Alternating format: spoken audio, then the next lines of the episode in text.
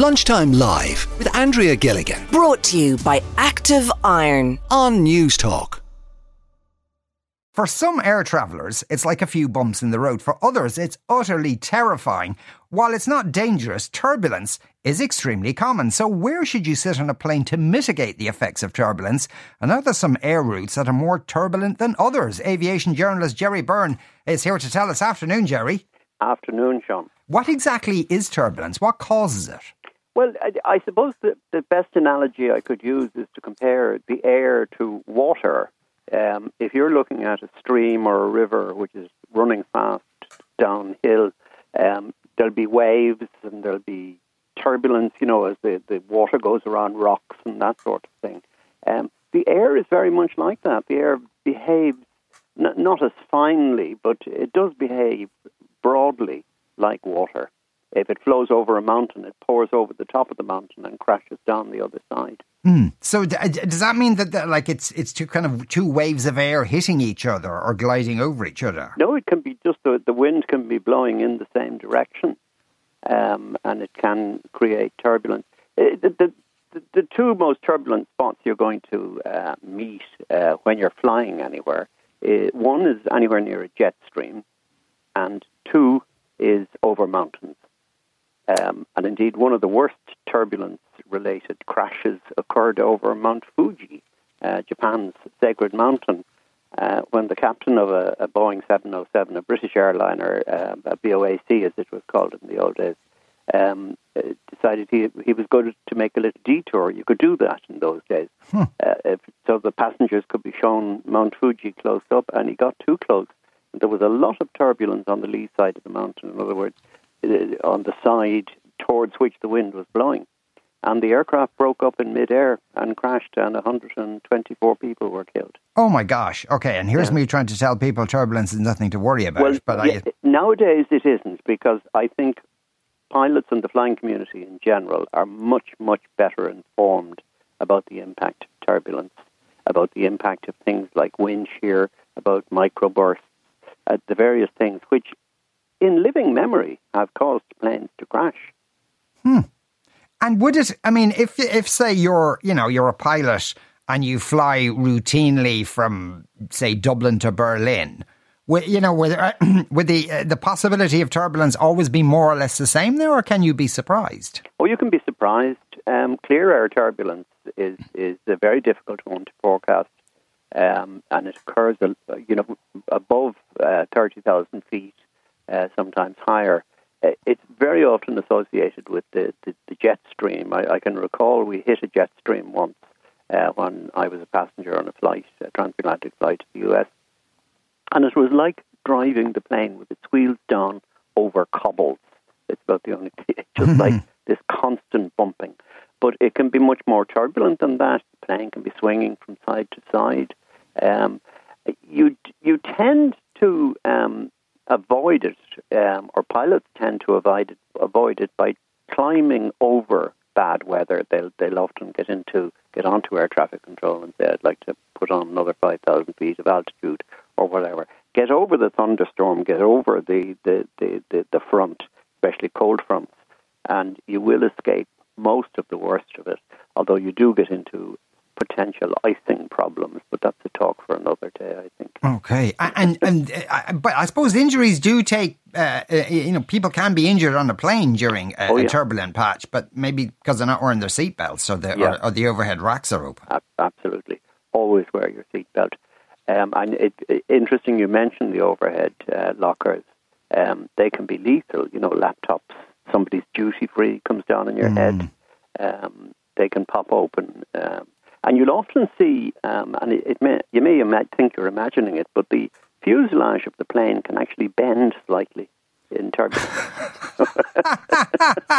Great, in very yeah, I, I feel but so. it's perfectly safe. The, the aircraft are extremely t- tough, and they're also um, flown by better educated pilots. I mean, I'm, again, going back to the 1960s, there was a famous crash in um, uh, the United States in the central Midlands or Central Plain, as it were, when near Chicago, when a, a pilot decided he was going to fly through a thunderstorm because, as he said to everybody, this is a jet. These are really powerful aircraft. We can punch through a thun- thunderstorm, and the wings were broken off, and the plane crashed. Okay. So they they fly. They stay. Pilots stay out of trouble nowadays, and planes are tougher. Uh, yeah, okay, that's Jesus, the poor. Uh, uh, and and if it doesn't matter the size of the plane, actually, that point about being a jet, you know, the larger craft that say do transatlantic routes and that kind of thing, would they be less subject to that buffeting? Well, everybody is subject to it, but certainly um, the bigger the aircraft, craft, the, the less that's going to happen to you. Um, there is a place in California, and it's kind of a shortcut, as it were, over the um, the, the Rockies or the, the, the southern part of the Rockies.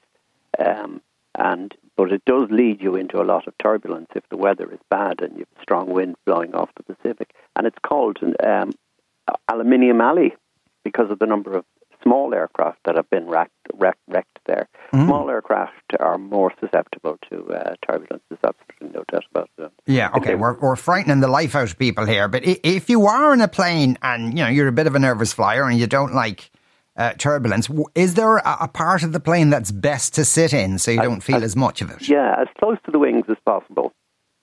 Right. Okay. the, the, the main wings, as it were, rather than the tailplane. Yeah, as close. Down the back, at the very back of the plane, probably one of the worst places you could be. It really swings about a lot down there. In, in Okay, and, and so th- why is by the wings the best place? Well, because everything pivots around the wings. So what you feel as just a bit of, um, shall we say, aggressive tilting in strong uh, turbulence, um, the people at the back of the plane feel, you know, as if they're going five, six feet in the air, up and down, you know. Um, whereas in the, uh, you know, when you're close to the wings, the aircraft rotates around the wings if it's if it's uh, moving due to turbulence. Um, so it's it's generally, and it, in fact, if you're a nervous flyer, it's probably one of the best places to be because in the event of an accident and if the plane crashes, you have a slightly higher chance of surviving an impact. That's true. Uh, that's the strongest part of the plane. Yeah. There's the box to hold the wings, and and you're built on top of that. box. You're sitting on top of that box. yeah. And, and, but that's also the place where the steward will come down to you and say, in the event of a crash, you have to open this door. Are you okay with that? Yeah, Uh, and I've seen people go, no, I don't want to do that and move. Uh, that's right. Yeah. you know, you'd be out first. yeah. Gay, Gay Byrne uh, was famously uh, had to do that um, when he was on a plane going to London, and there was a uh, bird strike, and they lost an engine. And, um, and when I say they lost an engine, they nearly lost an engine. It was hanging off the, the plane when they landed. But he, he was put in charge of um, opening the emergency exit where he was sitting. Oh, So gosh. he dined out on that for a long time. He Yes, I'd say so. I'd say all the pa- all all the passengers did as well. Gay Byrne opened the door for me and saved my life.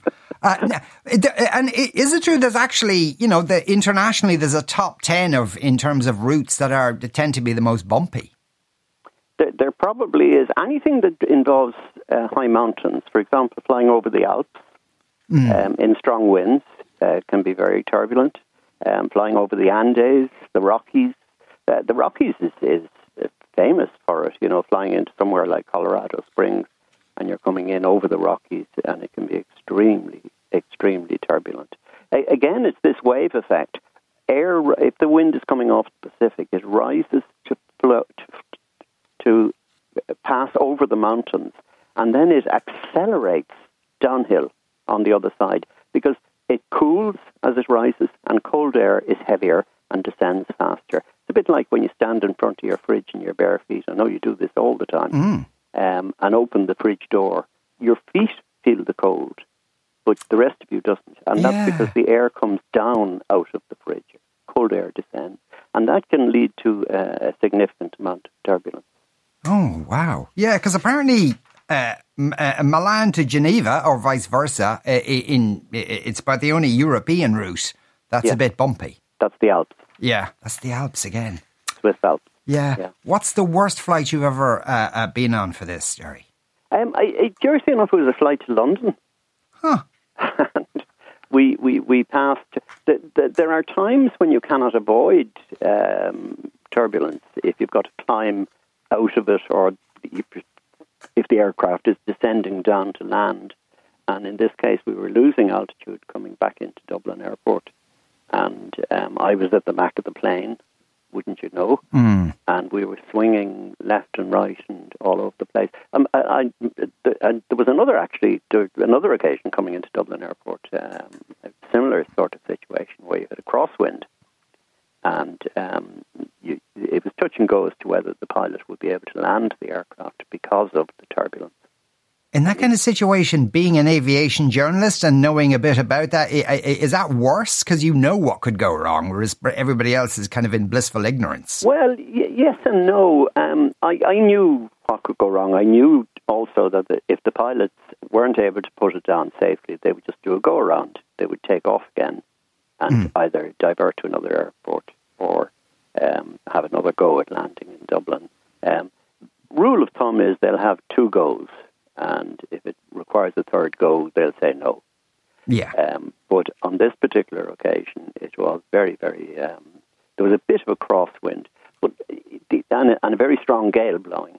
But here's the interesting thing about about uh, landing in situations like that. You'll see all these videos every time there's a storm of aircraft uh, coming in at an angle to the runway or you know, and the, the wings rocking and that sort of thing, and you say, oh my God, that looks terribly dangerous.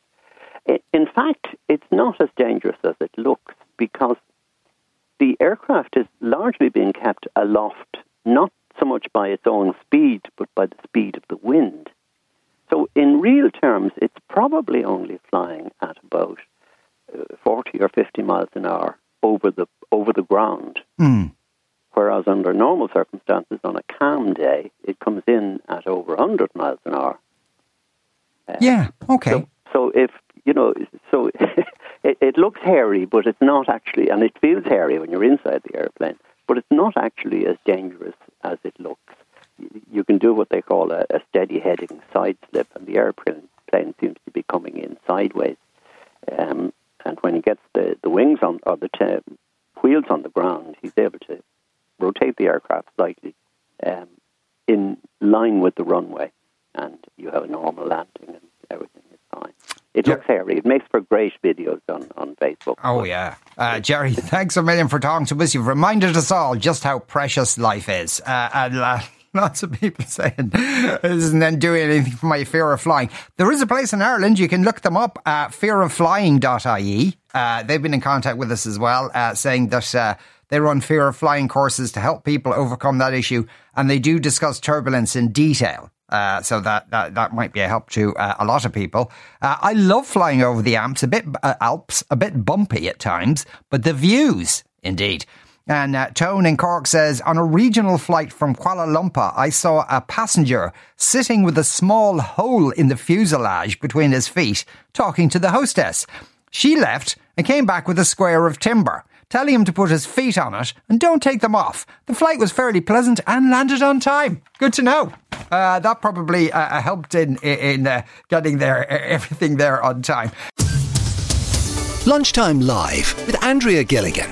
Weekdays at midday. Brought to you by Active Iron on Newstalk.